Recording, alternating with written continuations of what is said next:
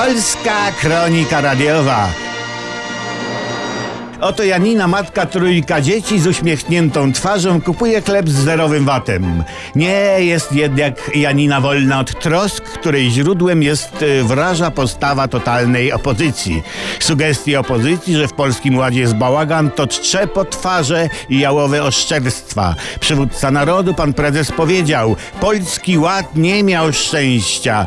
To prawda, Polski Ład nie ma szczęścia do zdegenerowanej części społeczeństwa i totalnej opozycji, oraz sprzyjającym jej mediom, którzy zamiast zanurkować w postępowy nurt ładu, wolą stać na brzegu postępu i zajmować się nieuzasadnionym krytykanstwem.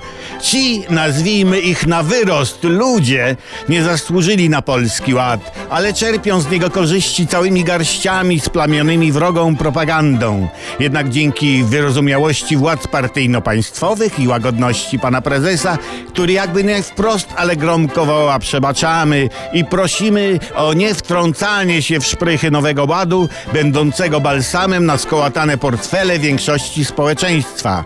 Czyż krytykujący z określonych pozycji Polski Ład nie kupują najtańszej benzyny w Europie?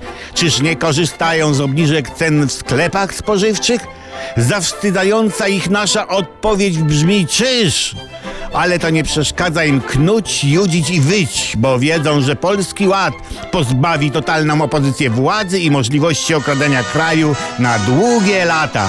Oczywiście przy wprowadzanym z takim rozmachem Polskim Ładzie zdarzają się przejściowe błędy, lecz bilans tymczasowych błędów i trwałych korzyści jest po naszej stronie.